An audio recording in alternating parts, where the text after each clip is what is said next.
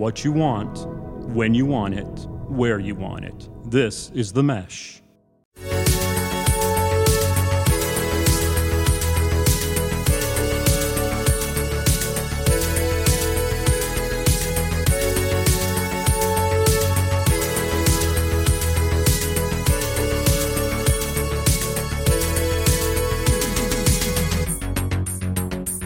Hello and welcome to Brothers in Tech here on the Mesh.tv. My name is Alan Jackson. I am one of the two brothers in tech that you'll be meeting and listening to during this conversation.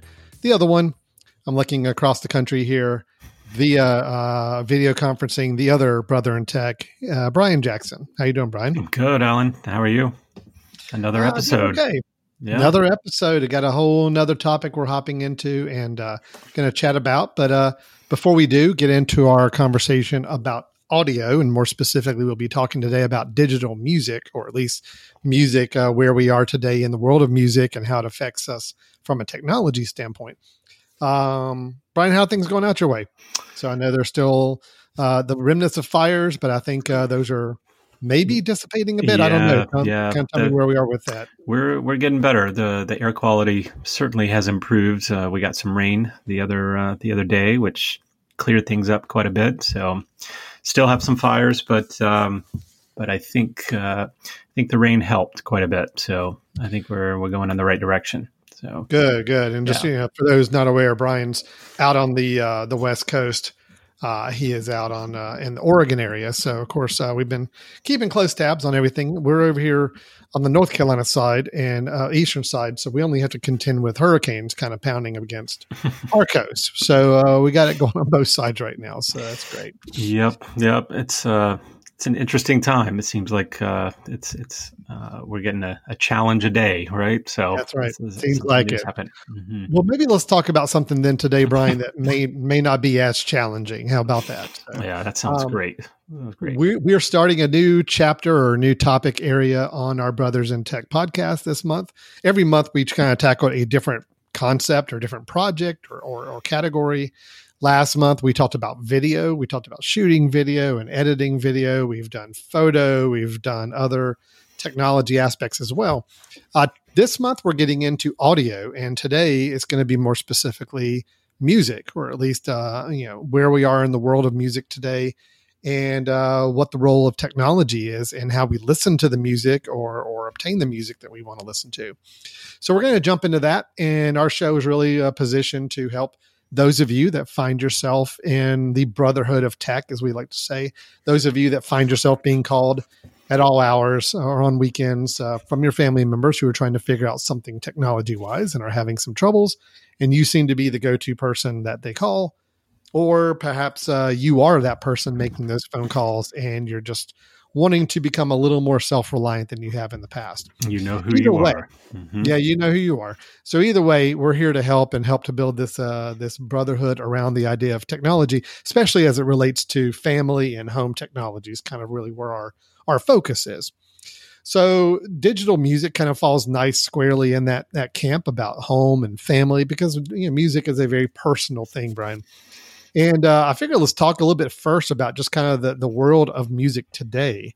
Um, you and I are of a certain age that we have seen and gone through some different iterations of how people have listened to music and the role that technology has played in that. Um, what was your so Brian? What when you think back? I mean, you're a few years younger than me. What was the first type of music format that you really feel like you you grab grabbed onto? Uh, vinyl. Vinyl was certainly, uh, let's say, the the early part of my my music listening. Um, I really didn't. Uh, I really didn't get into the eight track. Uh, I wasn't in that that realm to where I actually we could own. Little, we were a little too late for uh, yep. for eight track. Just a, yep. just a hair. Yeah. Yep. Yep. To vinyl, you know, my I remember my first. Uh, I believe it was my first vinyl record was Michael Jackson Thriller it was either that or the Chipmunks. I can't remember which one it was, but you know, pretty much both icons, icons of the music so music world. One, one, of those two albums has not aged well. So, uh, the What, chipmunks what, what into, are you talking about? the one? chipmunks got into a lot of controversy in the West. Yes, it was one of those two. I remember. Um, yeah, I remember we had uh, a record player as a kid, and we had kind of, you know, a lot of uh, little forty fives, and and yeah, I think my first, as I said, my first thirty three or the the the larger one was pretty sure was was Thriller, but uh, Yeah. Yep, so that my, was me. my first uh, so my first album i was also vinyl i was only you know three years ahead of you so we we were pretty much in the same era as far as music went um and uh, yeah my first album that i bought uh vinyl album was huey lewis and the news sports um and that you know yeah that was my first official purchase with my own money buying a vinyl Yeah. album Yeah. now, I will say this about vinyl. Even though vinyl was kind of what we started on, I mean, I, I seem to remember moving to cassette tapes pretty really fast. pretty quickly. Yeah. Yeah. I don't remember. I don't remember Mhm. laying in the the vinyl world for too awful long. I, I think we got in the cassettes pretty quickly, Yeah, and really, cassettes are still kind of my my formative years on music. I mean, it's what I remember buying so many cassettes and having so many in my car or home stereo. So, cassettes were kind of what I really, I guess, grew up on. You know, as Yep. far as it yeah. goes, really. So, Well, you you you threw me for a loop there when you you made your answer, right? You said which one did you buy? I Yeah. didn't buy the Chipmunks or Thriller vinyl. I don't Mhm. think I, I don't know if I ever bought a vinyl album because that was when I was really young, and those were the the albums that I've gotten. But you're right.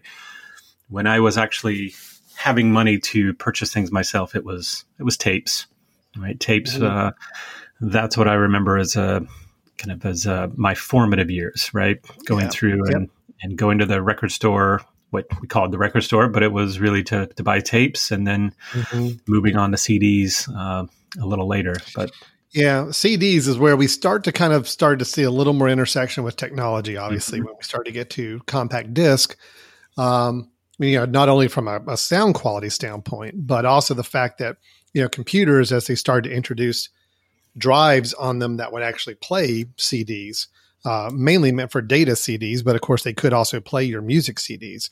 That's when we started to see computers and music, at least for the consumer level, start to intersect a little bit with the CDs and with CD drives on our computers. All of a sudden, now we can start digitizing our music. We can start ripping it, putting it on our computer, having it to play on our computer whenever we want. That was really a, a whole new world there. So that was, uh, for me, I remember that was a really exciting time when I started realizing, okay, finally this marriage of my computer that you know I was still very much into and using since I was a little kid. Now my digital mu- my music is actually something I can use on my computer. I can actually create my own playlist and I can do some other things I couldn't do once I got to that point with a, a disk drive on my computer and the audio CD. So that got, that got to be pretty exciting uh, at that time.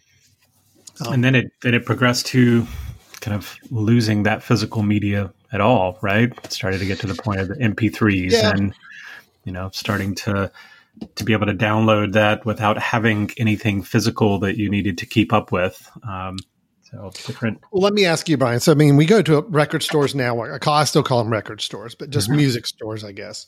You know, vinyl is still has kind of made a little bit of a comeback. I think for people that are yearning for that more, um, that more authentic feel, they're looking for that more true physical Mhm. piece of media they can hold. Uh, plus, the sound on vinyl is just a little more unique and kind of has a has a great nostalgic feel to it. So, vinyl's making a comeback.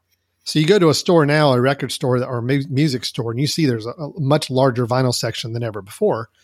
Um, CDs are still there as kind of the default go-to physical media you can buy. Um, the challenge is we're seeing fewer and fewer music stores. Right. So Right. you know the idea is that so many people are buying their music online that music stores are becoming a little more niche. They're becoming a little more uh, uh, boutique stores as opposed to any more mass media stores that sell these things. Yeah. Well, I mean, the, the music store or record store, that was how you found out about new music that was coming out.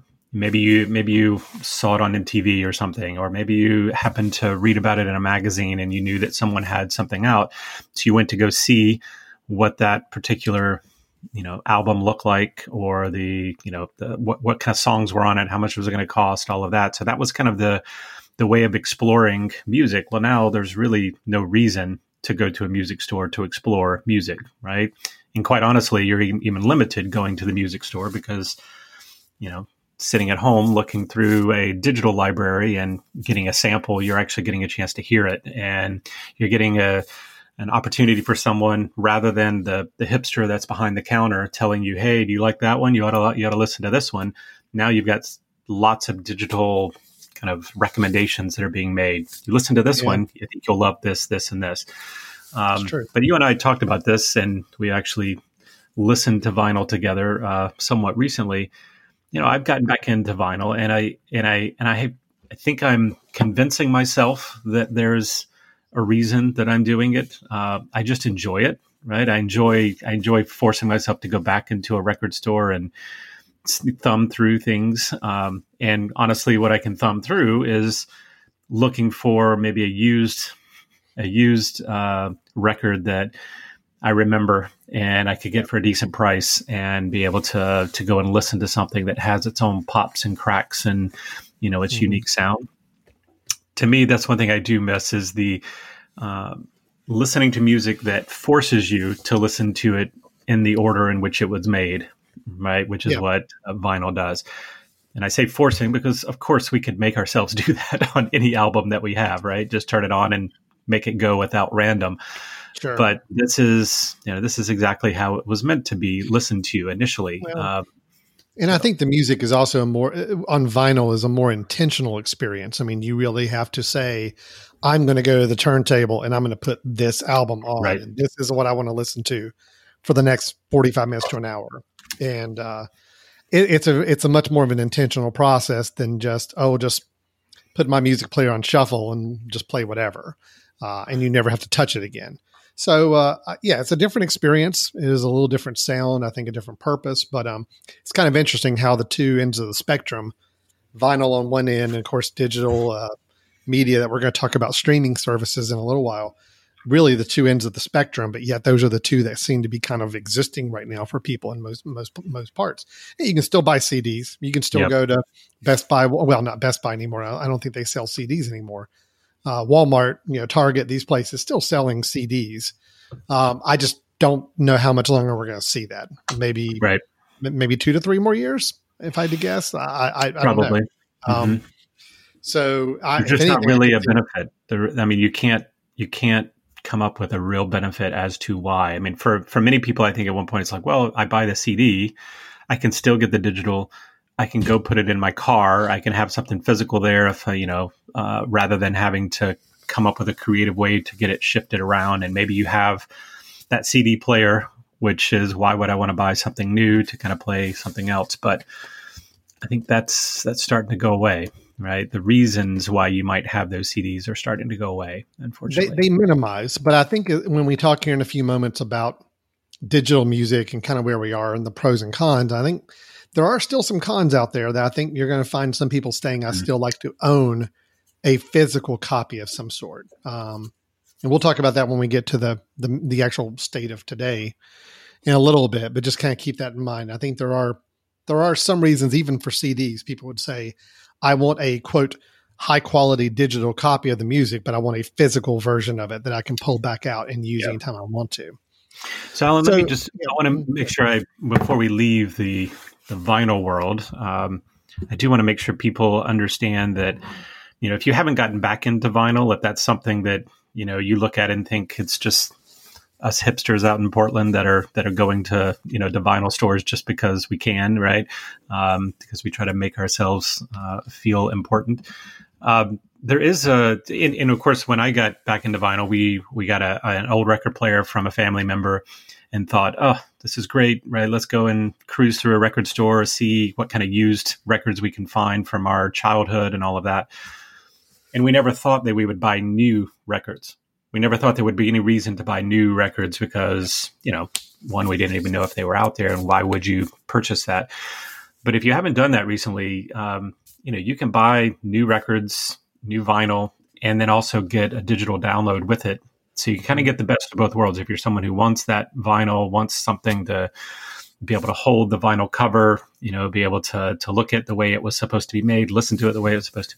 But at the same point, you could download the uh, the digital version of it, so now you can take it with you with your with your phone, with your car, whatever. So, um, and it's a little bit more expensive, obviously. If I was to download that only, maybe you'd be looking at ten dollars, right, to get the whole album.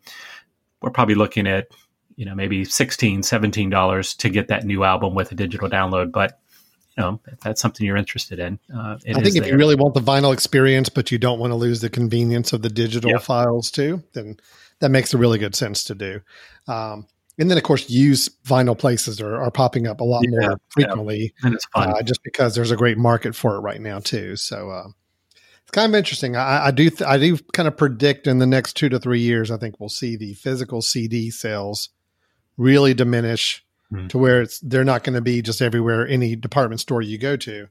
Uh, we've already lost a lot of the music stores, the, the chain music stores that were selling primarily CDs anyway. And I think it's really going to be these boutique and used CD uh, albums that are being sold at places, and then of course the online world, and that that's kind of your two spectrums you've got. So, um, so Brian, let's talk about digital music. Okay, so I mean we we kind of led up to it. All right, you've gone through the different iterations of different media for for different types of music.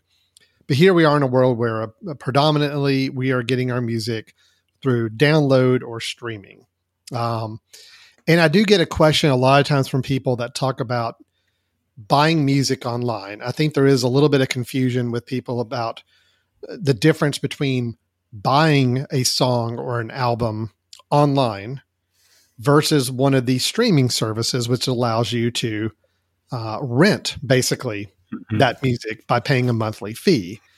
There is some some confusion there, and I, I could see why because I think uh, you know we started out on the digital music front where it was I think iTunes, you know, and maybe a couple of on, online stores started selling digital music. It was really to kind of compete, or at least to kind of get away from people pirating music, which is what was happening so much, as so many digital files were being ripped off of CDs put up on file sharing sites and people were just you know downloading illegally music.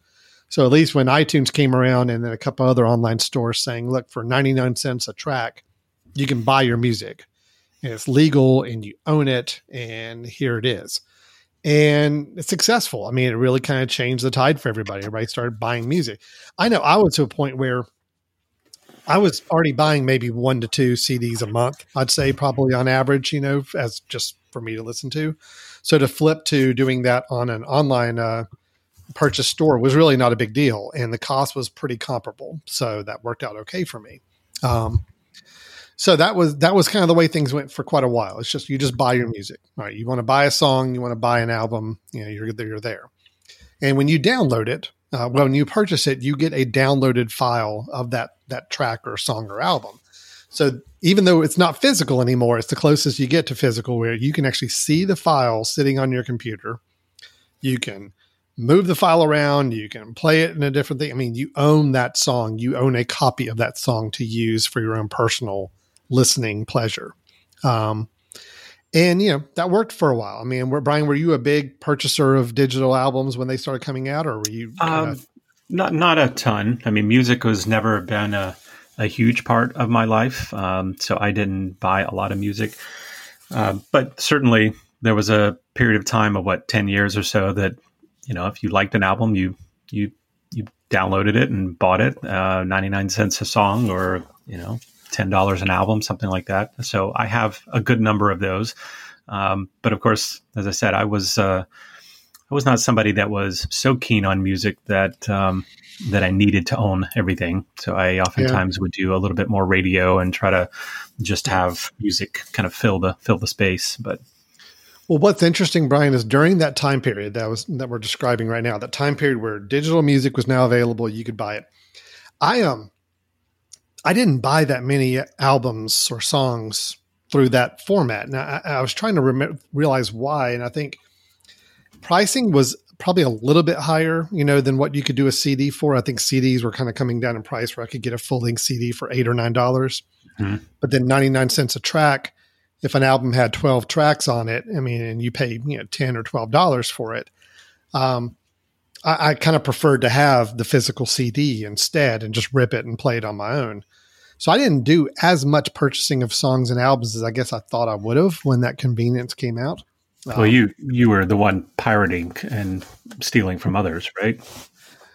No, I mean I didn't do I didn't do any of that, Brian. And uh, no, to whoever's editing this podcast, I want you to take out from time code 1950.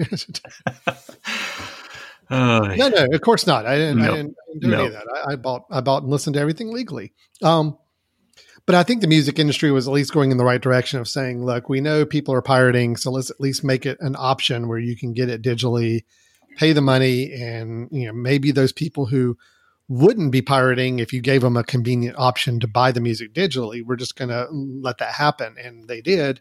And from what I remember and what I've read, I think I think pirating efforts they saw did decrease when iTunes and other online stores started becoming available. So I guess it, it it did what it's supposed to do. But I mean, just like with anything with in the digital domain, I mean, pirating is still going to be an ongoing issue. I mean, yeah. just yeah. when you have a digital file that is so easy to throw up on a server or swap with people, I mean, that's pirating, and that's extremely yeah. easy to do now with digital files.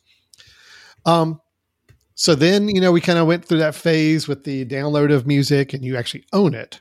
And that's the important note here is that you did own that music.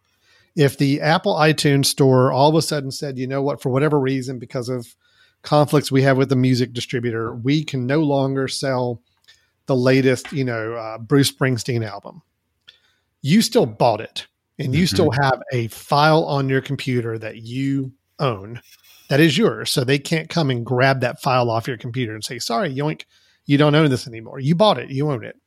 So that's the nice thing about purchasing digital media is you did own it.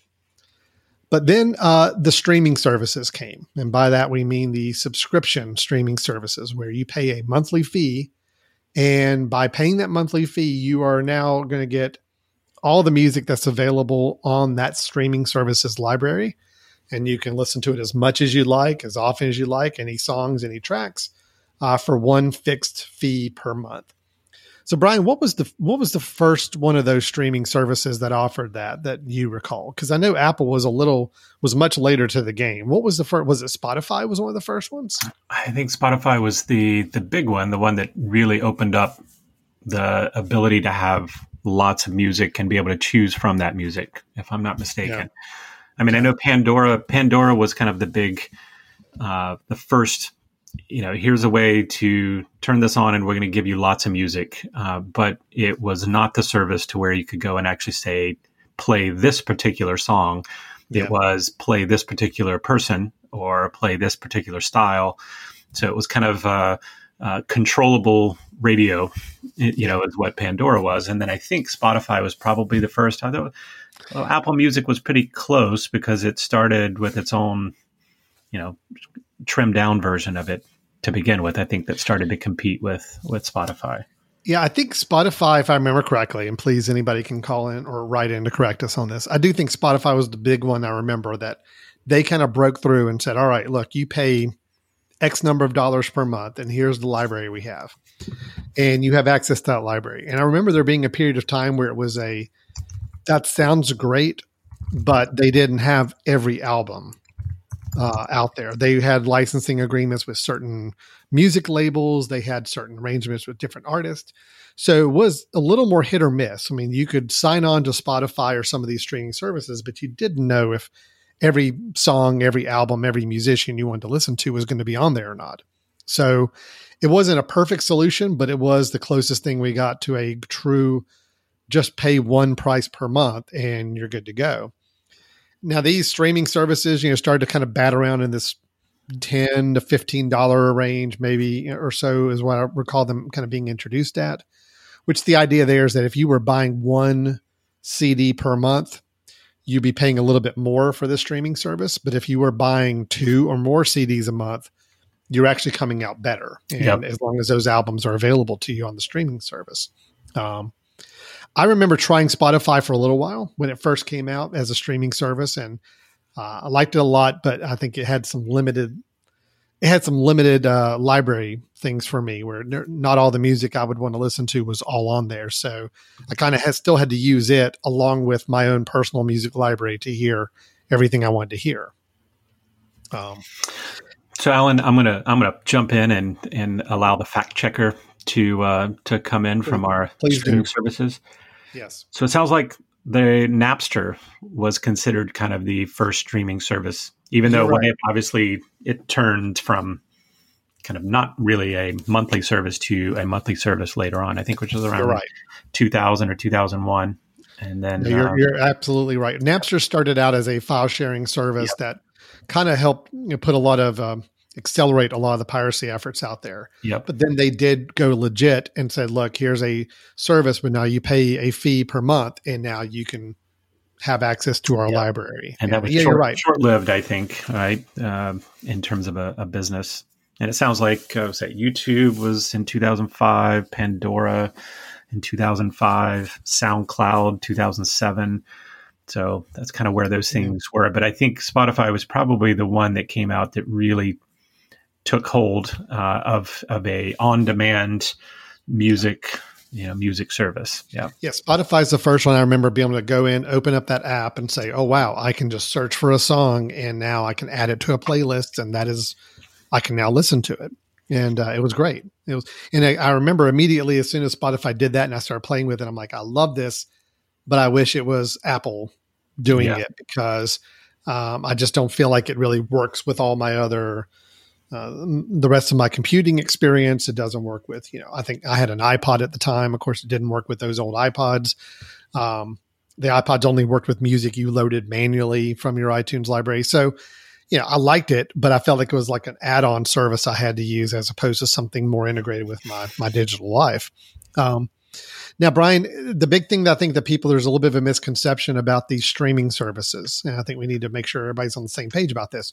Um, when you have a streaming service, you pay a monthly fee, and that monthly fee gives you access to the library, but you do not own right. any of that music at all. It's basically you're renting access to a library, is what it is.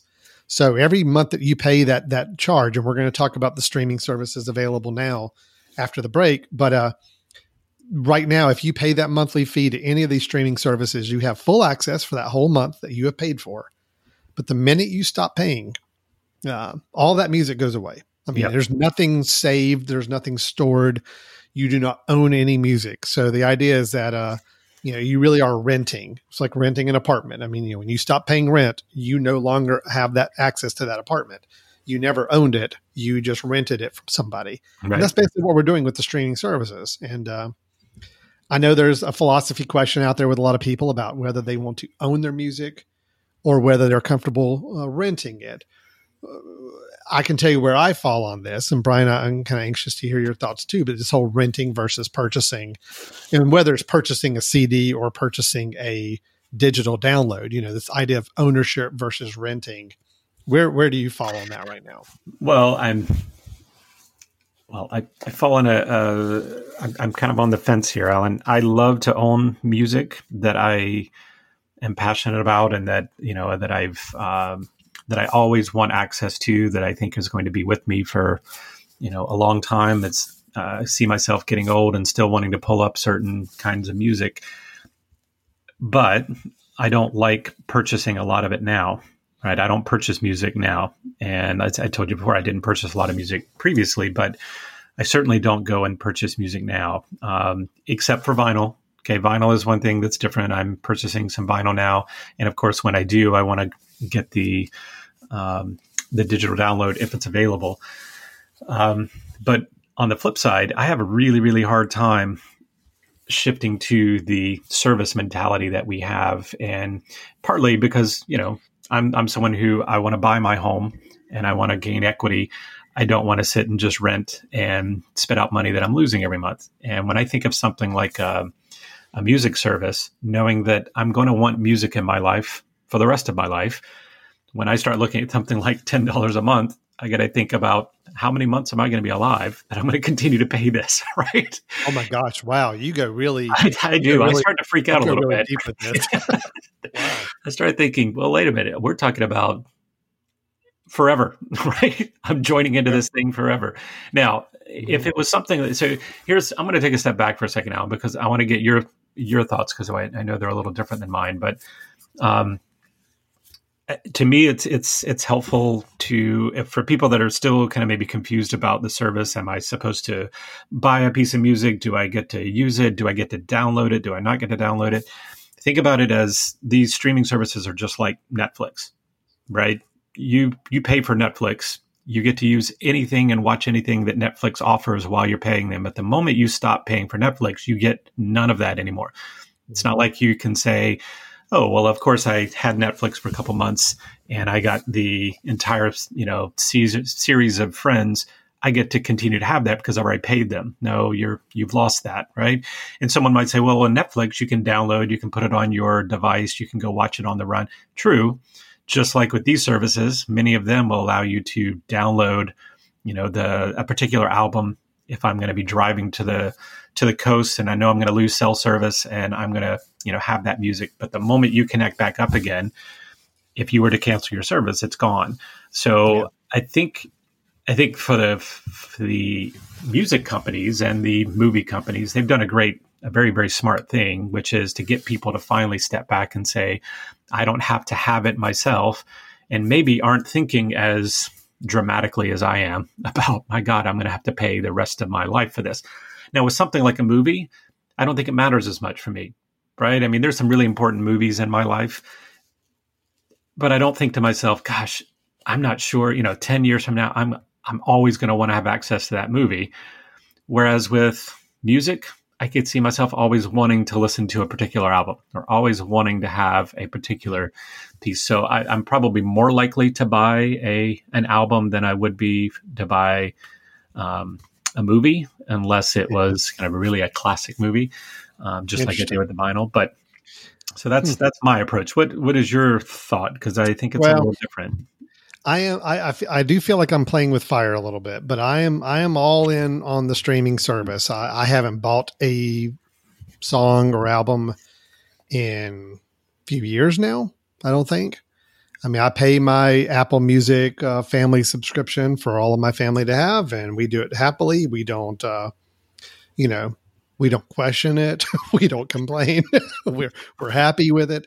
But I I do think you know, hearing like you and, and others remind me that hey, look, you know, yeah, I'm paying sixteen bucks a month for the rest of my life. And, right. and, and, if I ever decide to stop or if I ever decide to leave Apple's ecosystem for any reason, I don't really know what I would do. I don't know how I would take all the thousand plus songs that are on my favorites playlist and get them in a different format or service yeah. or whatever. Yeah. I don't really know.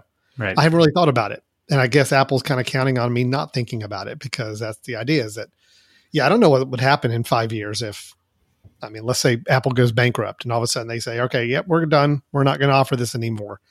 I don't yeah. know what to do. Yeah. Now, granted, I'm sure there's some service will come out and offer you some way to somehow read your iTunes library or Apple library and give you the option of buying or downloading through a different service. I'm sure there will be some way to do it, but I don't really know right now. So I'm going blindly and just blissfully into it'll always be available to me. These are my songs. I'm happy to have them. But if I really re- think about it, I realize that's that's not correct at all. So so Alan, let me ask you this: hypothetically, how much would you pay a one-time fee to have access to all music from here on? Good lord, I don't know. I mean, I really I mean, don't. I mean, seriously, because I'm thinking, like you said, well, what if, which would not happen in our lifetime, Apple saying we've lost so much money, we're on the ropes, you know, we're about ready to go under, but we have all of this music right? And instead of the streaming, we need an influx of cash. Would you pay $1,000 if they said paying a one time fee, you get access to all of our music library for the rest of your life? Well, seeing as how my music library right now is, I think, 8,000 songs. Yeah. I mean, if you, if you, if well, you told me a thousand. Clarify, that's your music that you have purchased. No. No, okay. no, no, no. When I say eight thousand, that's in my that's in my playlist. Okay. Right. I call it my library because in a streaming service you can add a song to your library. Okay. It's just there again I don't own it, you know. Right. So there's like 8,000 songs that I could be listening to at any given time. Uh, a fraction of that is stuff I owned. I ripped all my CDs years ago Mm-hmm. So I'd say a certain percentage of that is stuff I own digitally. The other percentage of it is stuff I am streaming and have access through the streaming service. So yeah, I don't even know how. I mean, that's another thing is uh, my my music unfortunately has been blended between what I own and what I rent. If they shut off the service, I would be left with probably half my music, and I don't know what I would pay to get the rest of it. So, um, I don't know, Brian. This is kind of I have, this is, I have this is 40, kind of bumming me out to think about. It. I don't know if I want to talk about this anymore. I mean, I have about five thousand songs, and I do not pay for a music service. So those are those are my songs, right? Those are things that I have either from and that's you know when we talk about how many MP3s I've purchased in the past. Well, I haven't done that much, but I had a bunch of CDs, and all those CDs got ripped to where I have you know access to those. Um, so I don't know. I think I'm just I'm trying to think ahead. You know, with how how is the future of this thing going to go? Is it going to continue to be a, a service? Is it possible that you know, because if if I told you, hey, listen, Alan, uh, you want to save some money, or you want you want access to lots of things, and you don't necessarily have the money to put it out right away. Why don't you rent a house, or why don't you lease a car? Right. The beauty of those things is you get access to a little bit more. You're paying little by little, but you're getting tons of access. Well, at some point, you might decide, well, I don't want to pay that per month anymore. I just want to buy out the car, or I just want to buy mm-hmm. this. So the question is, you know, if you paid thousand dollars right now for a snapshot of what they have available now, meaning you get no future music, and you don't have to pay, um, or you know, you continue to pay a service to get new music after this. It just seems like that's the frustrating part about where this is all going for the consumer is that you know we're we're getting constant little nibbles at us for two dollars here, a dollar here, five dollars here, and we're getting access to things. It's the rent mentality. We're getting access to lots of things that we probably can't afford if we were to actually buy them, you know, fully. Mm-hmm. Um, so I guess the question is like, how much do you really need it, and how much do you plan to to use it in the future? And with music, that's one of those things I think is going to stick with someone forever. You know, they're going to want to have access to their music. Uh, now, me, I really got into Pandora for a long time. That was our thing. It was free. I, that was my way of getting new music. I didn't I didn't need to have it again. I, it was like having radio, but curated radio uh, constantly, and I still love that. If I'm going to sit down and listen, you know, my wife and I, if we're preparing dinner, we throw Pandora on the Apple TV and we just listen. And it's mm-hmm. not that we go back and say I want to look into a particular um, a particular song, or we pull up on our Alexa. We'll say play you know, uh, uh, Simon and Garfunkel, and it's going to curate some different things there. I don't own any of that.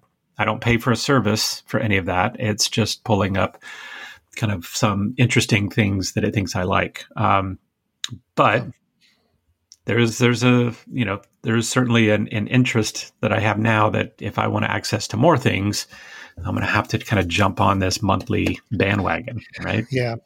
So I, I, took a look to see. Uh, yeah, I've, I've, been with Apple Music since it started, and I've kind of just never looked back on that. So about 2013 is when I digitized all my CD collection, hundreds of CDs I had, and they are in my library. But everything since 2013 has been now added through a streaming service. So interesting.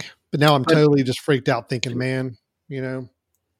Well, not only that, be gone. You know? If I if I really want to depress you, how many? How many? About how many songs do you think you uh, had from CDs?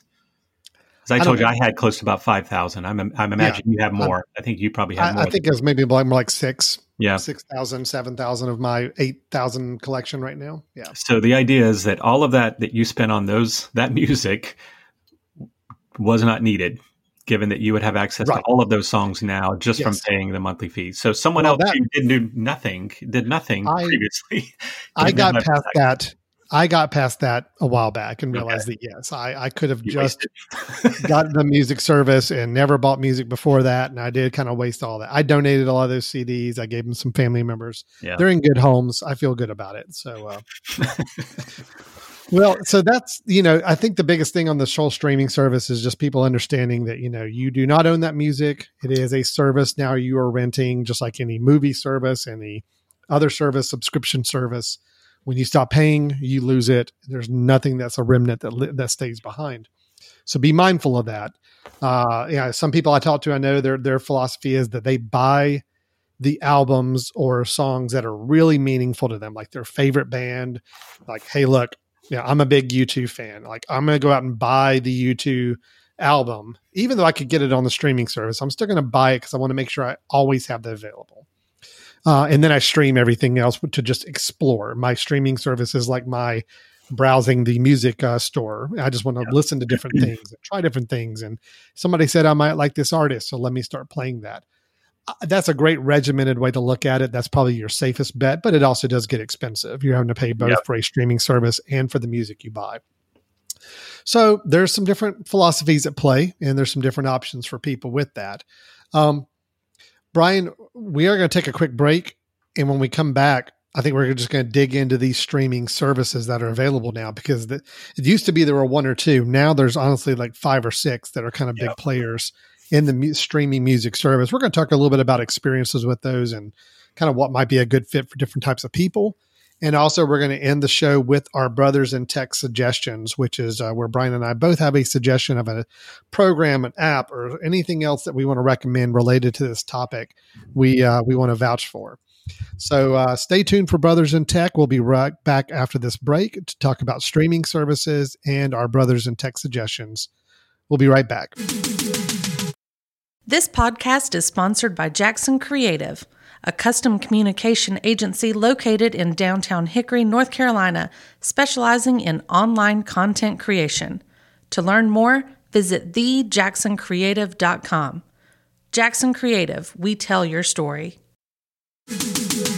Welcome back to Brothers in Tech here on the mesh.tv. Alan and Brian Jackson with you here we just finished our first half of the show where we really just kind of had a, a conversation about music and how music has uh, evolved over the years and uh, different formats, and now especially how it's really intersected a lot more in the last 10 years or so with our computers and with technology. So, Brian, as we kind of wrapped up that conversation, we ended up talking about kind of where things were with streaming services, that being all the kind of the popular rage right now for people to listen to music, paying a fixed monthly fee to have uh, unlimited access to the library of that particular service.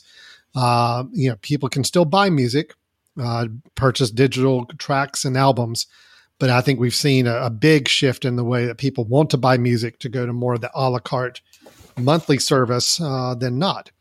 Alan, so, I got, yeah. a, I got a question. So, sure.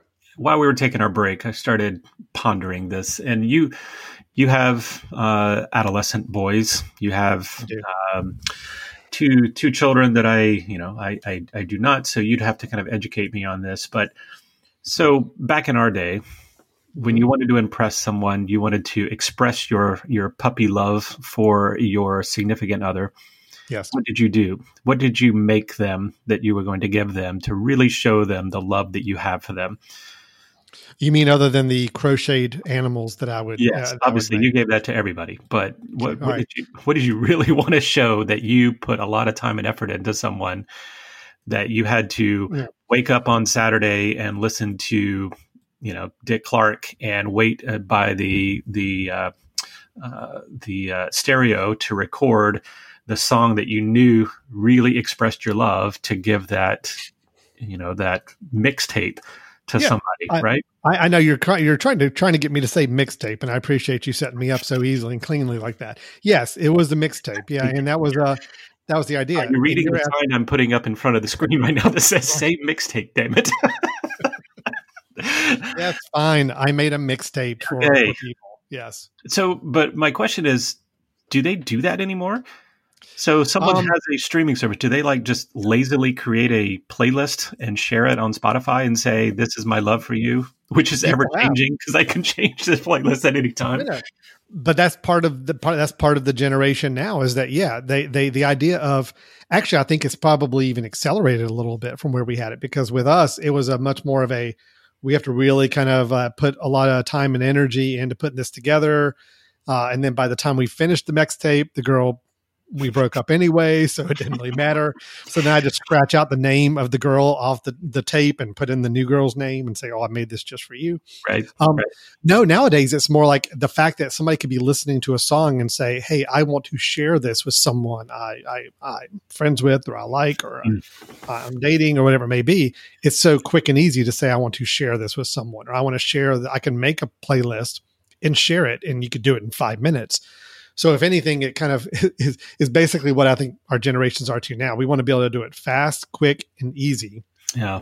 but it still has meaning to it. You know, there's still meaning to it. And I think the fact that you could actually share an individual song with someone, just say, "Hey, thinking of you, here's a song I, I was thinking about," and you send it to them, and they listen to it instantaneously. Hmm. There's something kind of cool about that. Um, Yeah. You say quick and easy. I say lazy. You know, I say, I mean, if you really want to, if you really want to express your love, you need to, you need to have to sit down and edit that tape, right? And grab that right on the radio when you hear the song finally come on and you go over there to grab record and um, know that uh, you might have missed the first five seconds of the song, but that's because of my love, because I stumbled across the room in order to record this for you.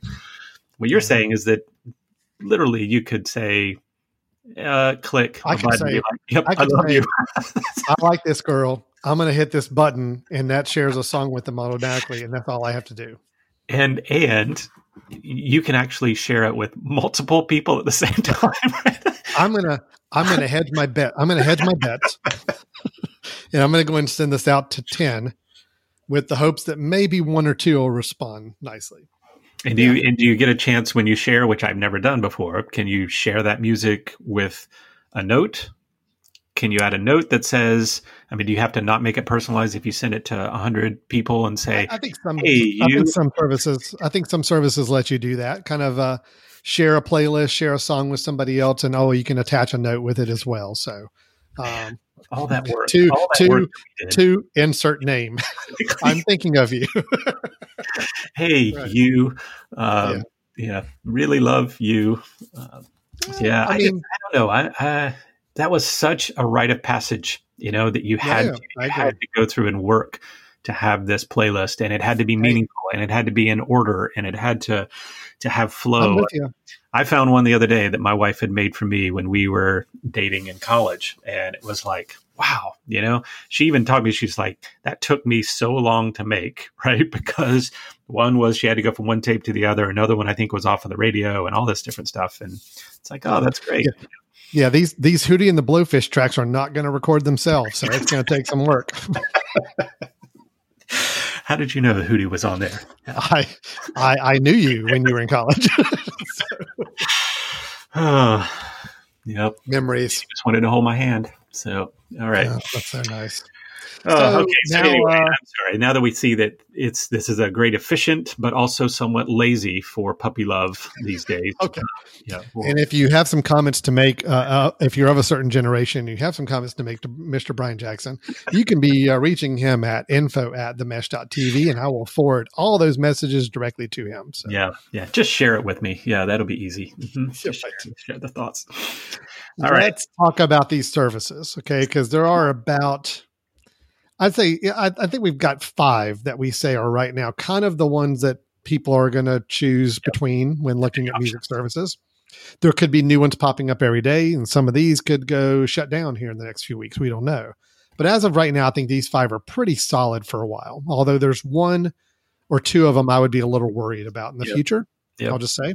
Um, so Brian, let's let's start off. Uh, let's talk about these services that people can now pay a monthly fee to and get all the music they want. Yep. And what are some pros and cons there? First up is Apple Music. This is the uh, kind of right now the big Mac Daddy. I mean, it just is, and, and pretty much anybody, um, anybody who owns a Mac or an Apple device or an iPhone has got a immediate hook to send them to Apple Music. They've probably gotten ads popped up. They've got uh, invitations popped up many, many times to get them to uh, sign on for the service. Um, it is you know, kind of, I feel like more custom made for people already on Apple products. Um, is it available to people on Windows and or Android or anywhere else? Yeah, I believe it is, is. right. Mhm. Okay. Yeah, I believe that. Um, so it's you it's universal available to everybody but people on the mac or apple platforms definitely find a little more i think benefit with it. Right. um pricing wise what? It's about $10 a month if you're just an individual user. Yep. um, 15, 15 for a family, I think, are up to yeah. most of them are family considered up to what six users, I think. i can get five additional users beyond myself so in a family so that's 15 bucks. I do the family plan. I am an apple music user um, the family plan to me is a good deal because all four of us use it pretty regularly um, I'd say almost daily we're using Apple Music, all four of us individually. So uh, it's definitely worth the money when you kind of break it down to that to that level. Um, I will And say Apple Music. Yeah, go ahead. I was going to say, let's just clarify because uh, Apple Music, right? The music term itself is an app as well as a service, right? So I can say Yeah. I use I use Apple Music, but I use the app to listen to the music I already own. know. Okay, you use Apple Music, the app, and also Apple Music, the service, right? Um, Yep, you're right. Good call on that. It, it is a little confusing. You know, I, I could be an Apple user. I use the Music app, but that's not quote Apple Music. Right. Um, Right. And I kind of wish they would have kept what they had before, iTunes, and then make Apple Music be the service. I kind of wish there would have been a distinction between I listened to Yeah. it on, you know, iTunes, but I'm, you know, subscribing to Apple Music, and they've kind of Yeah. combined those together, which can be really, really confusing. I will also Oh. say it's it's uh, there's some trickiness that Apple does with this as well, where if you open up Apple Music, the app, and you don't you don't have Apple Music the service and it says hey ready to you know ready to go with Apple Music. A lot of people are like well of course that's why I opened up the app right? And they're not thinking that okay that's joining you into the service. Um, so I of course I went into the settings which I was very happy to see that in the you know general settings for your iPhone and music you can turn off the checkbox for stop showing me Apple Music the service I'll let you know when I sell wanna me do- Apple Music. Yeah. Exactly. So when I join, when I go in and I'm just looking at my own music, um, but no, I think they, I, well, they purposely have made it confusing because to them, Apple Music, the service, is is everything, right? I mean, they want you to join into that because that is the ecosystem. That is Well, yes and no. I mean, actually, I was going to say I get I get complications the opposite direction, where I'm an Apple Music subscriber, but if I could, if I go into my Apple Music app, sometimes if I'm not on the right tab in the music app, if I'm actually exploring the Apple Music Store Mhm. when I'm searching for something, then I'm presented with a bunch of tracks and they all have price tags next to them a dollar, a dollar 29, 99 cents a track. Mhm. I have to make sure I'm back in the Apple Music pa- paradigm to, to work with. And so it's actually a little complicated the other direction too. I think the fact that they're trying to do everything under one app of saying you can buy music or you can stream your own music that you've got. And it does make it a little tricky. Uh, now, I think with the latest versions of Apple Music and moving away from the iTunes app, I think they've probably got it figured out now. Although I go into my music app right now, there's an iTunes store tab and there's an Apple Music tab. Yeah, So if I happen to accidentally go to the iTunes store, I'm presented with a bunch of price tags to buy the music. But then I got to make sure I'm in the Apple Music tabs to be able to get my streaming service. So it's still not perfect.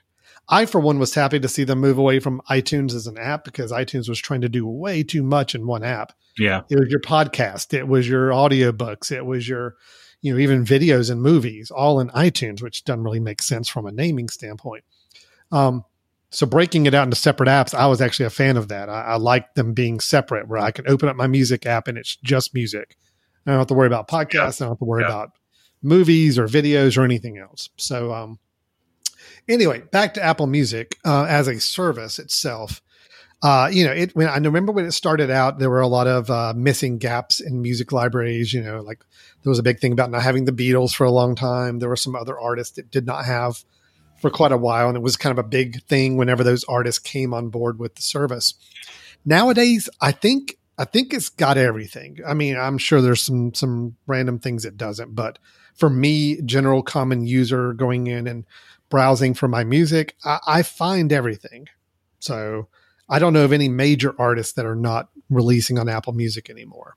Um, yeah. I think most me- of those copyright issues have gotten sorted out over the years because I there's so so, many people vying for them now. Yeah, Well, and I, I I stay with Apple Music because I like how tightly it's integrated to the Apple ecosystem. I know that my music app on my phone, I can open it up and I've got access to all my Apple Music. On my iPad, I've got it there. On my Mac, I've got the app there already. Um, everything just ties nicely together, uh, and I'm a fan of that. So, and I think the family plan is a really good price for what you get. I'm also a fan of they've got uh, pre-made radio stations, uh, streaming stations on the Apple Music. Um, you know, there's some great. You know, I've got two or three stations I will listen to, much like in a Pandora format, Yep. where I say, look, I want to listen to classic '80s alternative music, and I can have that run nonstop, and it's great. And it's basically Pandora for me if I don't know exactly what I want to listen to. So uh, I'm a fan of the Apple Music service. Uh, I know some people have some misgivings with it, but I do think it's gotten better and it's pretty strong. And I do think it it has gotten to the point now where you can tie it into other um, other uh, devices. So I think even the Amazon Echoes can tap into your Amazon Music or your Apple Music. right. If I'm mistaken. Um, So you're not as not as um, you're not as penned into the Apple ecosystem as as you used to be. You know, if you were True. jumping into Apple. Um, so yeah, I think Apple Music's done it done a done a good job. Obviously, they have enough money where they can get you know the the product to uh, to last a long time. It's not going anywhere anytime soon. Uh, it's going to continue to be around. Uh, you know, we we can probably talk about the fact that there was just an announcement for bundling together Apple Music with their other services, which is going to be coming out this fall, which I think may be the trigger that gets me to join the Mm. the full Apple Music service. Uh, I have not done it before. Uh, I've uh, I've been resistant, um, but I think having that included with Apple TV Plus, included with Apple News, included with um, the uh, what am I missing? Um, Um, well, if you go uh, Apple News, Apple TV, oh, Apple Arcade, Apple, Arcade. uh, and Apple Music. fitness app, you know, all of those things. That's right. to have to have I'm you know I get nervous about lots of little picking away at subscriptions and then recognizing that there may be some crossover. You know, well, I'm paying for this one and I'm also paying for this one, which kind of gives me some of the same stuff. I, I get nervous about that. So when I do a break, it's going to be a full on break, cancel all subscriptions and start maybe with a full Apple One uh, subscription Yeah. which Apple is certainly happy about. All the other companies are very nervous about, but um, I think they they're they're positioning themselves really well to to make the subscription service you know more palatable for people. So Well, let's talk about one of those services that are a little worried about Yeah. that. Actually, came even came out with some press announcements about how they're still uh, still criticizing Apple for anti-competitive measures, especially with this bundling. And it's also a, a service. Well, I'll leave my personal for a little bit longer. Spotify, talking about Spotify as a streaming mu- music service. We mentioned it as one that came a little earlier to the game. I think it, it predated Apple Music or or Apple's streaming service. Um, and it was kind of the the one that everybody knew of as that's that's the one you now use. It's the first really polished commercial com, uh, consumer level ready to go streaming service that people started getting involved with, and uh, it's still around. And you know, it's got really high subscriber bases. It's got high uh, consumer levels. People like it. I mean, it's a great service. I still have it, the free app installed. I don't pay for the service, but I still have it to where I could uh, can do some of the free streaming that they allow you to do on there. Um, what about you, Brian? Are you you Spotify at all? Any experience there? I have tried it, but I've never paid for it. I did use the free one for a while, um, Yeah. but um, you know, my sense is, and you can tell me uh, more about it. So you you paid for it in the past, right? But you're now at the for a while before Apple Music started up in full. I did pay for the Spotify service, and I liked it. I mean, again, it, it was it, it did what it needed to do. It it had a pretty comprehensive library at the time. Nowadays, it's going to be just as comprehensive as anybody else. Um, I like the fact that it was a little more, you know, it's cross platform. Everybody, it doesn't matter if it was Windows users, Mac users, they all kind of had the same app and the same experience to work with and sharing. That was the thing I probably enjoyed with Spotify the most is sharing playlist and sharing music with other people was really easy to do and fun. Um, there are still some Spotify playlists I subscribed to many years ago that I still will pull up on my free version just to see how many of the tracks I can still listen to uh, that other people have curated and put together. And it's so great. I know you can do the same thing in Apple Music, but it just seems a little more not as intuitive to do yeah. and not as as comfortable to do. But um, Spotify was great for sharing. I loved sharing. Uh, that was know, my sense. Yeah, that yeah. Spotify was really known for. Anytime you talk to someone about Spotify, they were, oh, well, I have great playlists, right? I've created playlists or I've joined on someone else's playlist. Talon, can you get on those playlists if you're on the free service? Can you create a playlist? I think I think you I think you can, and I think you can see others, but to play it, I don't know if you can actually play the songs or you can just see the list of the songs. Okay. And you obviously have a limitation in terms of what songs are available to you and all of that, right? Yeah. Because yeah. if you're not paying any money, and I know Spotify would kind of balance their stuff with uh, ads that would play in between songs as well as one way to make sure that they uh, got it. Yeah, like if I open up my my Spotify account, which is free, I'm not paying for it at all I see all the playlists that I subscribe to. Uh, people, you know, there's like a filmmaker I really like who always does a great job of picking music for his films. He builds an entire playlist that he's like said was inspiring the film, and it's great to listen to those. But if I try to play it, it will play, but I know that in between playing some of the songs, I'm going to get the I'm going to get the ad notice or I'm going to get ads played. Right. So I can actually play them. I can still play these songs. I've just started playing one right now, but uh, it's not going to give you a full play through without uh, any limitations. Um, Can you create your own? I, I, assume not, right? Well, because that seems to be. Yeah, I can, can create you? a playlist. Yeah. Okay. But you can only have access to certain songs to add to that playlist. I'm guessing. Yeah, and I don't. I just don't know if with with playing the songs, if it's going to let me play the whole song or if it's going to cut me off. You know, I, am just kind of wondering. I don't really know what the limitations are on a free account now. So, yeah. I'm sitting here playing music and it's playing just fine. Uh, again, I I think it's a I think it's a really good, clean. I mean, I love the interface. I think it's really slick. It looks nice, and a lot of people use it. My concern with Spotify, and I hate saying this because I, I fear for the world when everything's controlled by three or four companies my fear is that Spotify is the lone gun player in this whole field. Uh, it's not associated with Amazon or Apple or Google or Microsoft. It is its own entity, and uh, that to me means I, my concern's always been: Do I want to hook up my pony to a service like this that may or may not be around, or may get absorbed by somebody else, or something at, at some point in the future? Right. It's kind right. of a it's maybe not the best reason to avoid a service like this for me, but it's kind of where my brain is on it anyway. But but uh, on the counter argument to that, at least with Spotify, you're not buying individual songs that you will lose if you end up losing the service, right? I mean, it's not like you're going in and saying, "Hey, I'm I'm building a library of songs that I own," like you do with Apple. That all of a sudden, if Apple goes away, you have to now find another way in order to play those. It's, it really is kind of you know play with play in the sandbox while you're paying to be in the sandbox but you know when you leave it's not like you're leaving a whole lot behind except for the playlist right? And i think that's the that's their hook right? Is let's get you involved in these playlists so that you're going to have an interest in wanting to stay with us even when these other services become appealing. Yeah i do worry though. I mean if somebody was in spotify and you know let's say you know there is no option to buy songs on spotify. Right. so then if it was a service that went away, you really have no recourse option at all, uh, uh, unless you have to hop to right. another service and remember all the list of, of songs. Spotify, I just looked it up because you know it's what we can do here with the internet here in front of us. Um, the the free version of Spotify music can be played in shuffle mode, and you can skip up to six times per hour. But otherwise, that's it. I mean, otherwise uh, you can play, but um, if if I actually said I don't want to hear that song, skip it. You're limited in the number of skips you can do, and I'm almost positive that ads will play at times too. So, yeah. um, and I think the download right.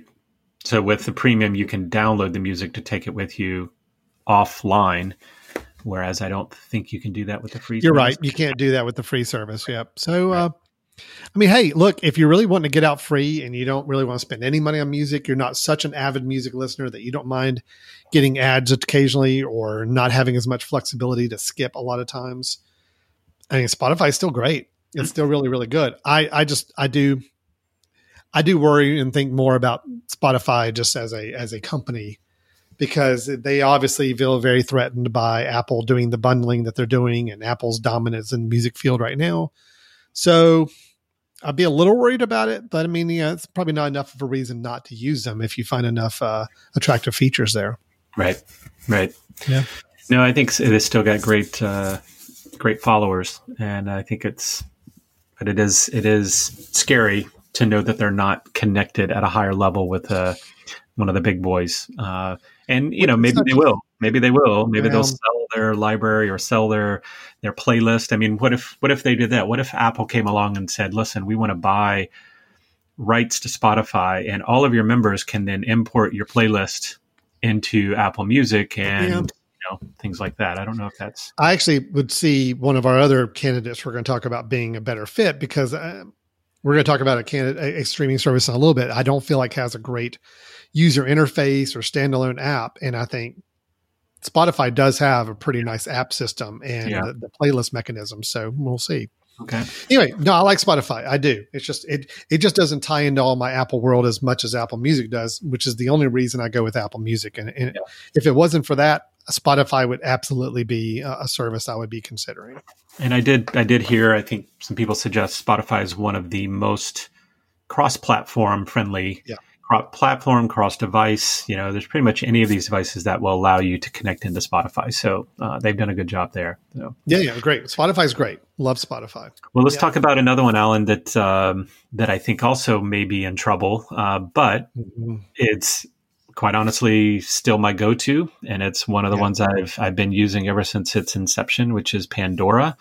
Um, and I do not pay for them, although I think at one point in time we did pay the kind of the the plus, which was the first step up uh, in payment. It's like five dollars a month, but that's where you can get rid of the ads and you can skip unlimited and all of that.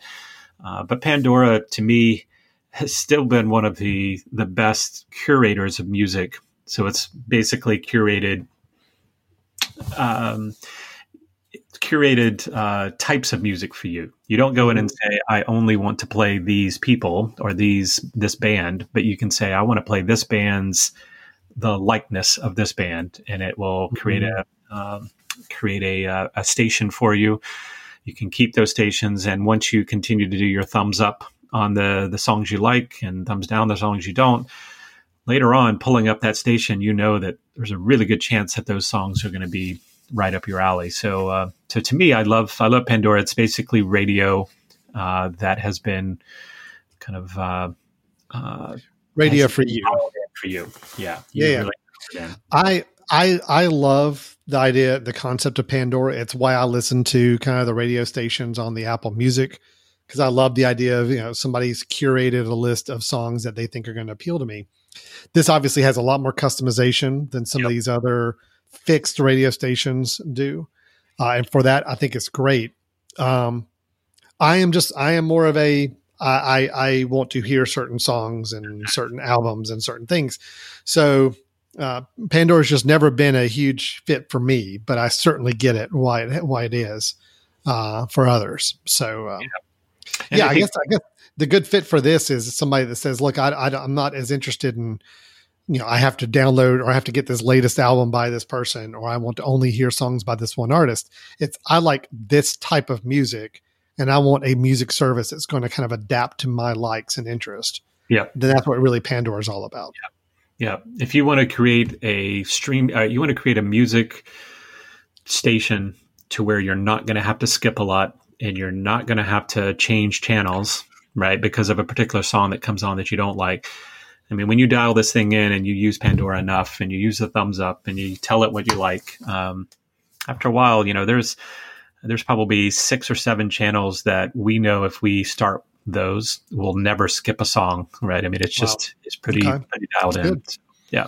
And Pandora is five dollars a month for the Pandora Plus, which is ad free yep. if you wanted to pay you got the free version, but you're going to have ads dropping in in between songs. Mm-hmm. Or you can go up to ten dollars a month, and that's where you can actually uh, make and share playlist.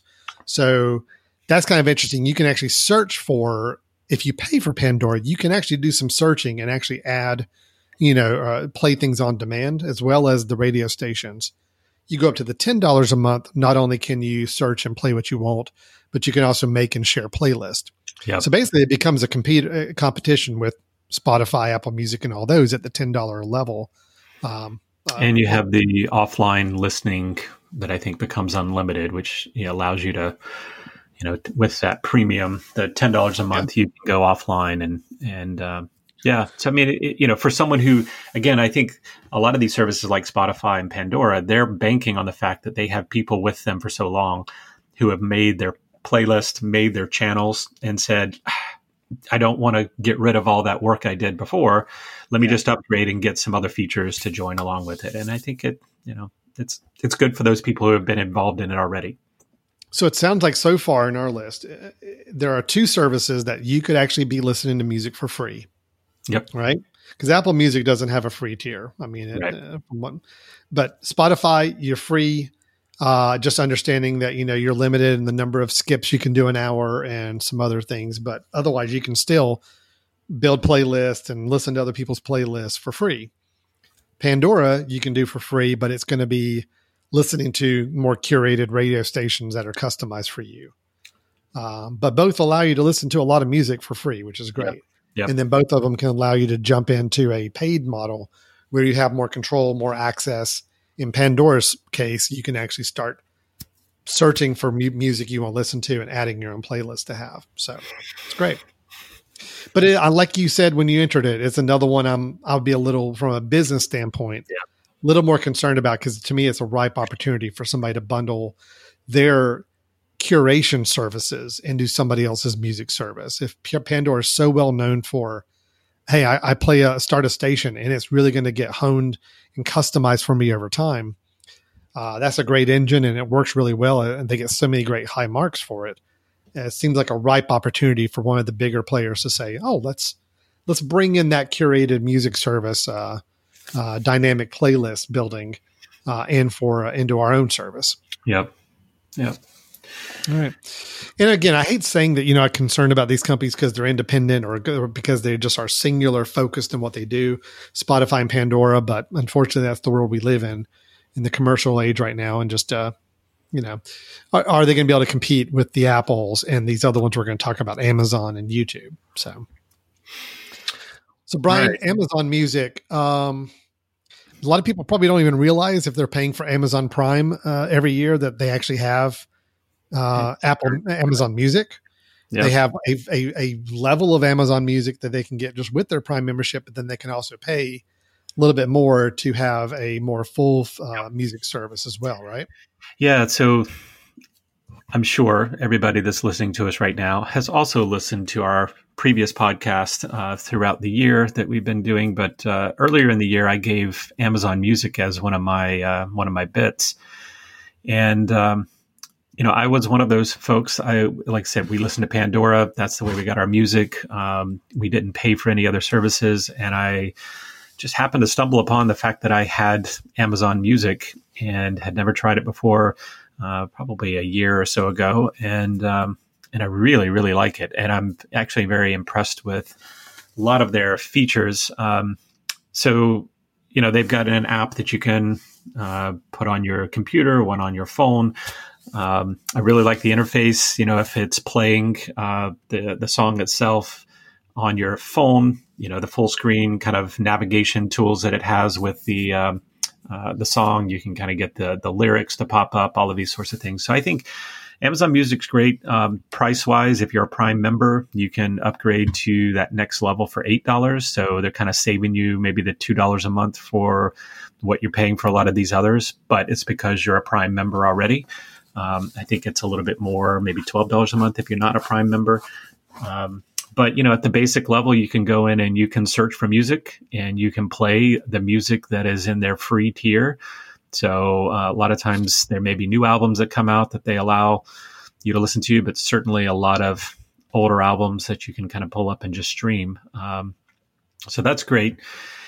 Uh, the other nice part about this that we didn't mention about Apple Music, but you know, one of the biggest benefits of Apple Music is that you go to one app and all the music that you actually own is integrated with the music that you can stream. So you can do all of that in one place. Well, Amazon is the same thing. So when you buy music uh, through Amazon, you know, let's told you about the the vinyl. I've ordered some vinyl through Amazon, and when you order their vinyl, their new up vinyl, you also get their digital download, so it becomes part of your Amazon Music. So, mm. so now you have this integration of well, I have access to that because it's my music, and I have access to these other things because it's available as part of the free service. We do not pay for the upgrade. Again, I'm a little stingy on all these. I haven't paid for any of these services, um, or at least I've done trials of all of them, but I, I haven't committed to anything. Um, and, uh, but, you know, Amazon Music is great. It's kind of, it goes back again, Alan, when you and I talked about streaming TV services. We mentioned we're not getting rid of Amazon Prime because we like the the fact that we're always going to pay for Amazon and have the free shipping. So uh, this is one of those that I I know I'm going to have for a very long time. So it's tempting to spend eight dollars a month to get the better service of that, as opposed to ten dollars a month for paying for one of the others um, yeah. and duplicating what I already could be getting for a little bit less. The problem is you're really you do need to kind of commit to this whole ecosystem you know mm-hmm. amazon books and amazon music and you've got your you know your amazon dots and all of this stuff and if you're interested in doing that amazon music is is is great so i've been i've been incredibly impressed with it um, Good. it's just uh, it's you're not able to import the music that you have from cds or at least i haven't maybe i haven't tested that uh, but i know what i had to do in those situations i think is is uh, convert them. You know, I was ripping the, the, the CDs on my computer, so all of them were in my library, my iTunes library on my computer. There was an app or a tool I know, like an Amazon Downloader or something like that, or Uploader, that would actually allow you to take those files and upload okay. them into your Amazon Music account. So you can do it. Okay. All, all the right. music you have locally. Um, and that's actually just pulled up Amazon Music. I haven't done that in years, and a lot of my music, I've still got 1800 songs up in my music library that were uploaded at some point in the past.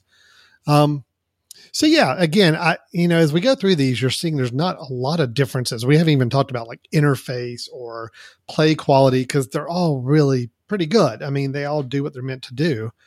Really, the differences come down to just price and they come down to what type of uh, platform it best integrates with and then you know if you if you are concerned about it, you know who who's the big who's the big name attached to it, and are are they going to be here for the long haul?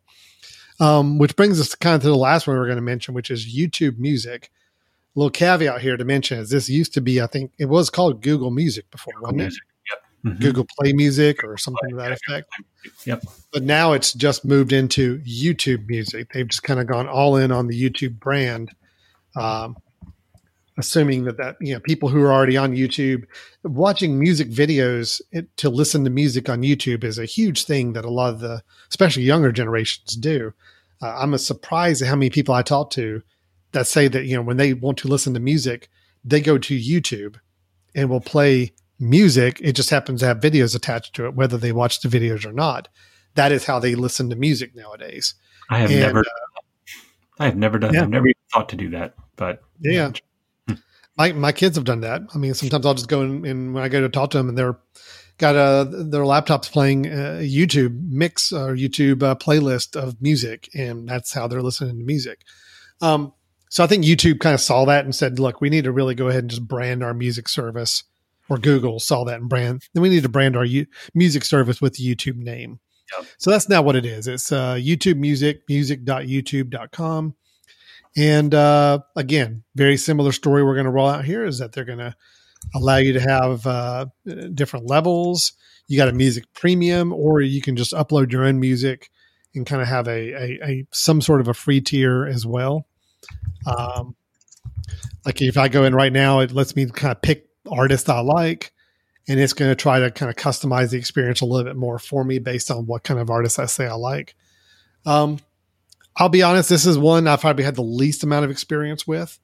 Uh, I did play with it when it was Google Play. I know I had music in that library in the Google Play account, but uh, I don't know since they've switched to YouTube Music what really any differences there are in functionality or cost or account levels or anything else. Um, Brian, I'm assuming you also not a lot of experience with YouTube TV. No, not a not a ton uh, with me Yeah, YouTube uh, Music is something I I'm have sorry, not YouTube Music. It's, Sorry.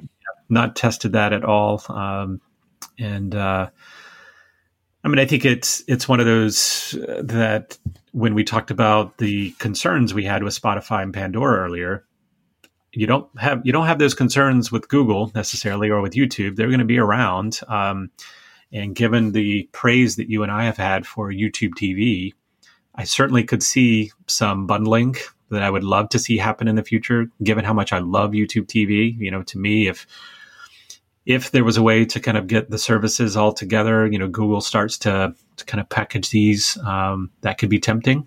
Um, you know, if it allowed me to get music uh, while also getting the YouTube TV, I, I might be interested. Uh, Yeah, again, you're right. I, I didn't even think about that, but you're right. As much I, I'm like you, I'm a huge fan of YouTube TV. If there was some sort of better bundle, that that would be interesting. I'm not saying I would go and dump Apple Music for it, but uh, it would at least be something worthwhile checking into for sure. Yeah. Hmm. Yeah. So I think uh, I think it's it's one that'll be around. It's probably an extra, very similar to what Amazon Music has done. It's like, well, we've got people. Let's give them a little extra so that they continue with our service. And I think they'll continue to build that, and they've certainly got the money to do it. Um, so uh, I see it's as, as potential uh, uh, benefit there. Now, normally we would say, I think we've said in the past on lots of these services, is like, well, if you're in this ecosystem, this is a better option for you. I'm not sure I can say that about YouTube music right now that, oh, if you're in the Google Home ecosystem, that this is better for you. The the assistants like Google Home and Alexa, they end up having all of these built in or a lot of these built in. You know, I was just doing a quick search for what are all the services that happen with Google Home. Well, you can use YouTube Music, obviously, Spotify, Pandora, Deezer, uh, TuneIn, iHeartRadio, some of these others. Uh, if you are in the the Amazon Dot world or Amazon Echo, you know, you get Amazon Music, Apple Music, Right. Deezer, iHeart, blah blah blah, Pandora. So I think Mhm. they're they're able to build a lot of these in so that you're not stuck. They don't want to, you know, Right, right. Mhm. you don't want to, to lose certain uh, clientele possibly. But I will say the the one that seems to be kind of obvious there though is that if you've got a Google Home, you're not going to be using Amazon Music. And if you have as Amazon Dot, you're not going to be using Google Home. Those were not included in their list. So Yeah, yeah, those they're- are still competing. Yeah. Seems to be a little bit of a rift there for sure. Yeah. Um, yeah, I think you know the thing is we we've listed out five different services that twist my arm. I, I could go with any of them. You know, if I if I wanted to have a full streaming service, it sounds like all of, all of them in my mind are opportunities. Are and I'm not going to say there's anything wrong with any of them. I think it really kind of boils down to what work what plays best with uh, the the rest of your equipment or musical devices or operating system or whatever it may be. Uh, I think cost is a little bit of a factor, but they're all within a few dollars of each other per month. To me, Brian, the biggest deciding factor I would have if I had to like choose a new music service, if I let's say got completely separated from Apple Music and I had to start over, it would be for me who do I want to be sharing music with or having them share music with me, and what service are they using? Because that is the one thing with Apple Music. I do feel like even though there's so many people on Apple Music, I still feel like I'm a little bit on an island where I know there's some ways to share music, but it just doesn't seem quite as intuitive to do it. So I do feel like I'm listening to everything on just on my own. Where with Spotify, I do feel like it's a much more I'm following a lot of other people and I'm sharing playlists and they're sharing their playlists with me and it's a collaborative thing. So to me, I think I think that whole sharing is something you really ought to keep in mind when you talk about what music service you want to invest in is what's one that's going to play with other people if you want to have that interactivity with other other users. hmm And then I also think another factor, which I think only really works with maybe three of these, is is if you have a large library already of music and you want this to be integrated with your music service experience. I mean, you can certainly do that with Apple Music. Sounds like you can do that with uh, Amazon Music. And I believe you can also do it with YouTube Music, where you can upload your own music that you already have. So if you have tons of CDs ripped and everything, and and your music experience wants to be kind of integrated with all of this. Now, you might be asking, why would you? Right? If you have all of this music before, but if you're paying for a service where you have unlimited access to everything, um, you know, that's probably a good question, right? Why would you? But if you're someone who already has maybe your own playlist with your own music and you want to have this kind of integrated experience, um, which, as you mentioned, can become confusing. Uh, mm. But uh, if you want that, you're probably going to go with one of the big boys there um, to be able to do yeah. that. So. Well, there are some other services out there. I mean, Brian, we're not going to really spend any time on them yeah. just because, again, it's these are the five I think they're going to be around long haul. Now you've got Tidal is one that has been around for a little while, made a lot of waves. I think early on when it was trying to fight against Apple Music and Spotify by trying to give some more artist exclusive um, songs and albums, but within a short amount of time, those albums and artists also showed up on Apple Music and Spotify and other places. So I, I just don't hear a lot about Tidal right now, and uh, you know, not to say that it's not worth checking out if you are curious, but uh, I haven't heard anything worthwhile to consider that as a as an alternative for somebody. Then beyond that, I uh, I don't really know of any others I would recommend. Deezer, you know, is one I think is a little bit more yeah. indie based, right? Or at least they right. they tend to kind of promote that. Um, yeah, I mean the others, the others are all niche. I mean, I know there's a couple out there that are classical based, where they're you know they're kind of focused on a certain type of music. Yeah. Um, and I'd say if you're only listen to a particular type of music, you may be able to save yourself some money per month by going with a service that is going to be geared towards that. These are all the services that pretty much touch all those those gamuts. Um, so yeah, and that is a good point to bring. I'm glad you brought that up. Is that yeah, we've been talking about the ones that are very broad in all musical categories and all yep. musical styles. But yes, if there are certainly uh, services that are more custom made for a particular genre or a little more specialized, and us not mentioning that is not a slight to them in any way. It's just not anything we've had any experience with. But I know classical music, I know more independent alternative music, uh, more local regional music. There are different music services that really specialize in those. These five we mentioned are really about I want access to all the broadest selection of music possible, and that's what they're really meant to give you. So. Yep. Yep. And we didn't mention things like Sirius and XM, which are kind of a different category of of streaming service, right? They're basically saying stream our stations, our radio stations, but there's no other, you know, custom customization other than that. And they were big no, yeah. 10, 20 year period there where people were yeah getting them in their cars and everything, but that's uh, that's not necessarily the case. So. There's more. Uh, there's no interactivity with those, is what we're saying. It, it's a, truly a linear experience, just like traditional radio was. So, and I did a search, well, Alan, and there is no 80s hairband service where I can pay a little less and only get 80s hairbands because um, that one would that one would sell me. You know, they have the classical but well, I can just share with you the awesome, amazing playlist I've created of 80s hair metal bands, um, and just share that playlist with you. And maybe that's just becomes our private radio station there. Fantastic. Yeah. Well, let's All right, well, you need to hop on Apple Music, and we'll do that then. So. All right. Well, is there Listen, any that, uh, to to bring up anything anything else, Alan? That just kind of put a put a cap on this. Not really. I think the only thing I was just going to mention that. Um, if I can just do a quick little soapbox, it's very, very short. Uh, just something that I, I, do want people to be aware of with the streaming services, and this is going to happen on, could happen on any of them. It has happened with me on Apple Music uh, quite a number of times. Because you are renting or streaming somebody else's library, it's very possible that their system could mismatch your song with another version of that song. So, for example, I go in Apple Music, I say, "Look, here's." Um, uh, the church doing under the under the Milky Way, a song I really like, and I, I say add it to my playlist, and I want that song to be in my playlist I listen to. I go listen to it a few weeks later, and all of a sudden, it's now when I play it, it's a live version of the song, which was not the version I added to my library. I got to remember, it's not my song. I don't own it. I'm basically renting and streaming the song from them. But because of that, it does mean that sometimes I find mismatches on. Uh, sometimes it, will be an acoustic version of the song instead of the full version that I added. Um, and I don't. I think it's more of a, a bug than it is a something Apple's trying to do with their music streaming service. It's just their whole library. They're just quickly on demand saying, oh, he wants to play this song, or I'm going to go find in our library that match. And sometimes the match may have the same artist, same name, just a slightly different variation of the song. So that's mm. a little annoying. And that's another reason why, you know, if that kind of thing would drive you insane, you probably want to maybe think about more buying music and having the actual bought version that you know you're always going to have locked in. So little caveat to kind of deal with if you're if you're living a full streaming world like I am right now. Uh, it can happen. It's a little annoying. You know, we live with it. So, yeah.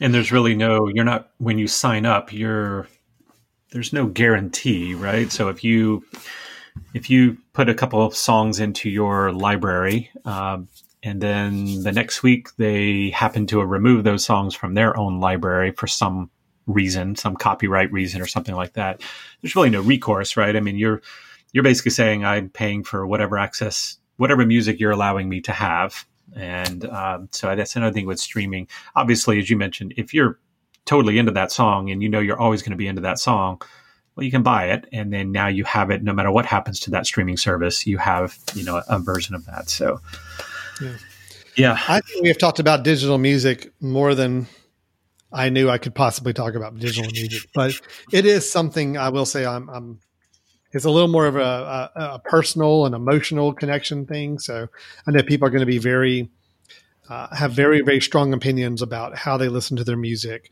And sometimes people are very, very proprietary with what type of service they use and how they curate their playlist and how they play them and share them. So I just, you know, I think it's important that we did talk about it and let people know that there are options out there. I guarantee there's probably some people out there that have just used whatever the, the default music player that happened to show up whenever they got their music device or headphones or anything else. It's just understanding there are other services, there are other platforms, and then there's also even alternative ways to still listen to music besides the streaming services that we just profiled. So, um, Brian, I think we're done chatting about this. So, how about let's move on to our patented part of the show? This is the part of the show that I think you know we get the most feedback about. Wouldn't you say, Brian? People uh, just for sure. Really yeah. wanting to talk to us about our brothers in tech suggestions. They are on the edge of their seats for sure. Yeah, they've been sitting through an hour and a half of talking about digital music and us pontific, us going down memory lane, just talking about what we do with music. They really just wanted to get to our our brothers in tech suggestions. So here we are. Brian, you and I both come up with one you know item, device, website, gadget, whatever it may be that we want to recommend based on this topic. Brian, what is your brothers in tech suggestion this week? Uh, well, my bit for this week is going to be um, to make a mixtape for your loved one. And uh, no, I'm kidding. Um, I wish that was the case. Uh, actually, um, so up to this point, we talked about services that are strictly to play music. Um, I wanted to, to, bring up another service that I know a lot of people have heard of uh, and probably have used in the past. Uh, it had kind of its heyday, probably you know, ten years ago. Um, Shazam, and Shazam's a service that uh, allows you to recognize what music is playing. So it is a listening app where if you were to pull the app up and say, you know, tell me what song is playing right now in this in this bar that I'm in because uh, I really love this song, but I don't have any way of figuring out how uh, how to listen to it again in the future.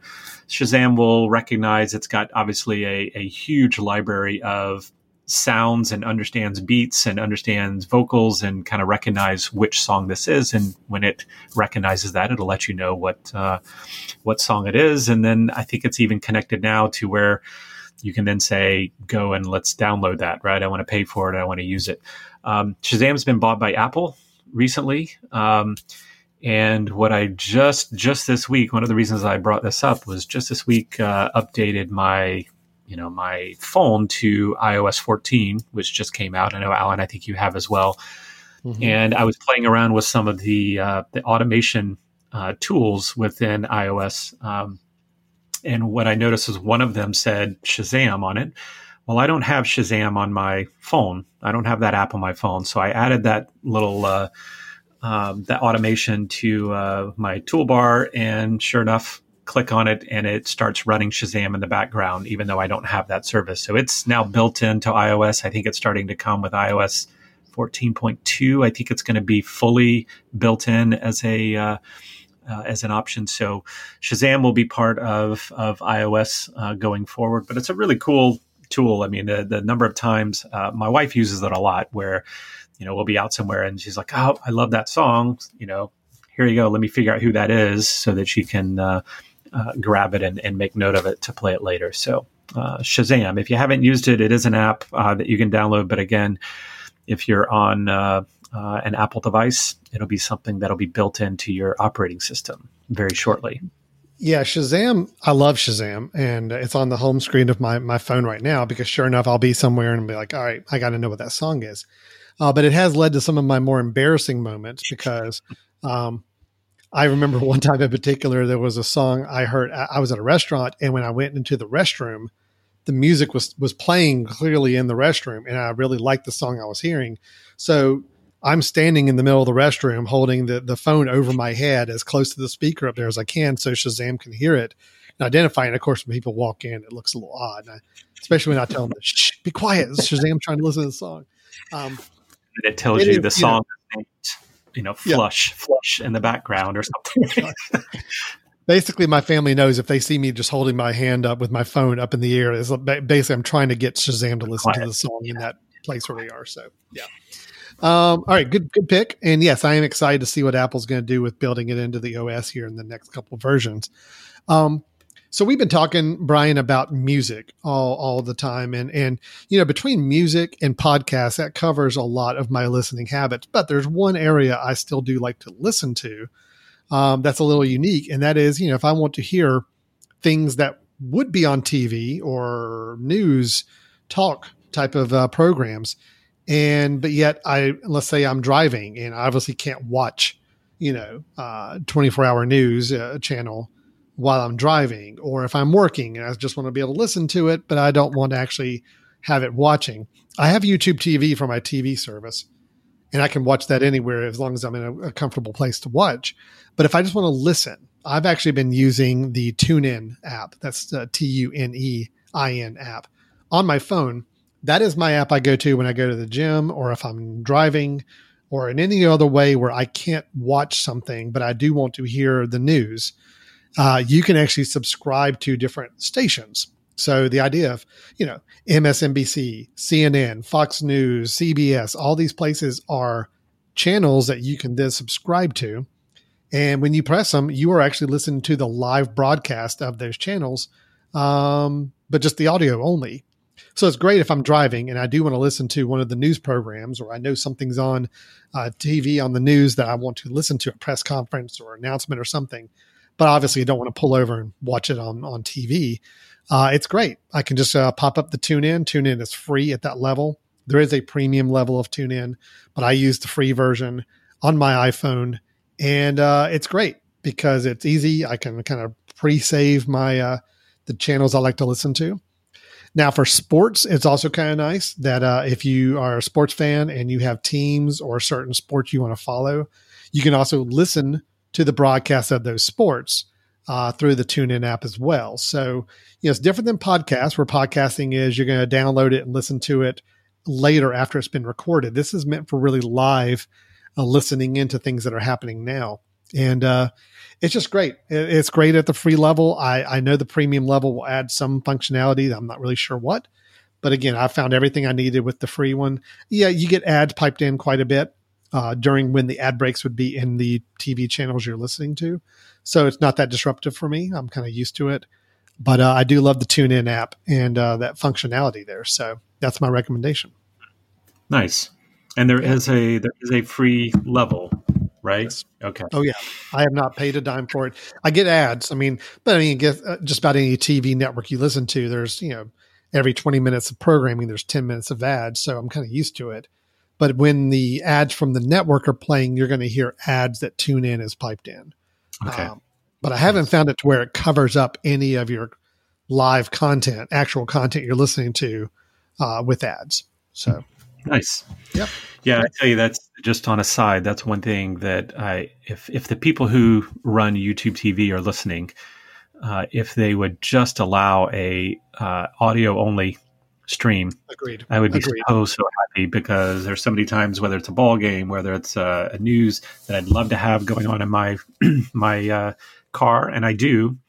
But of course, I put it to the side so that you know I'm not worrying it, it's draining battery and all of that. So uh, if they could if they could build that in, I would be incredibly happy. So I'm totally with you, and that's exactly where I use TuneIn Radio, uh, TuneIn app to do because, uh, yeah, I just uh, I, I need that audio only, and um, that's the way to do it.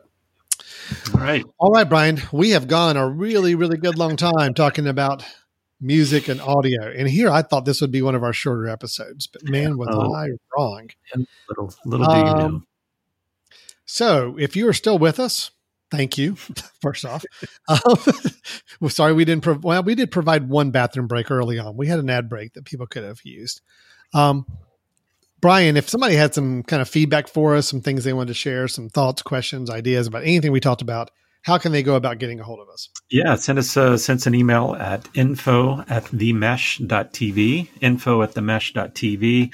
So if you uh, happen to be a, uh music subscription developer and want to come up with that Hairbands radio uh, subscription uh, for you know 99 cents a month, uh, let me know because I'm the one that will uh, subscribe to that. Um, and uh, tell us what uh, what you use uh, in terms of music subscriptions, pros and cons, suggestions, uh, and then specifically what are some uh, topics you want covered in the future, so that we know where to to go uh, with our future uh, future uh, monthly uh, topics. So let us hear from you. Info at themesh.tv. And speaking of that, we do have three deep dive episodes following up this main one each week. We're going to be talking about um, as we go into like more personal listening devices, like you know headphones and car audio, and even playing through your audio through your own devices. We'll have one that's going to talk more about home audio systems, kind of more. I really want to pump a lot of sound and music into my home, into a larger space. And then we'll do a, a, final deep dive, which is actually going to talk a little bit about making music at a very, very basic level. Neither of us are are musicians, but at least we know enough about how to start the idea of creating some music and the tools available to do that. So that's going to be our deep dives over the next few weeks. We hope you'll join us for those as well. And with that, I think we're done and we're going to go ahead and wrap it up. So for Brian Jackson and I'm Alan Jackson, the brothers in tech here. Thank you so much for listening. I hope you enjoyed the conversation and let us know if we can uh, be helping you out with anything going forward. Thanks, everybody. Bye bye.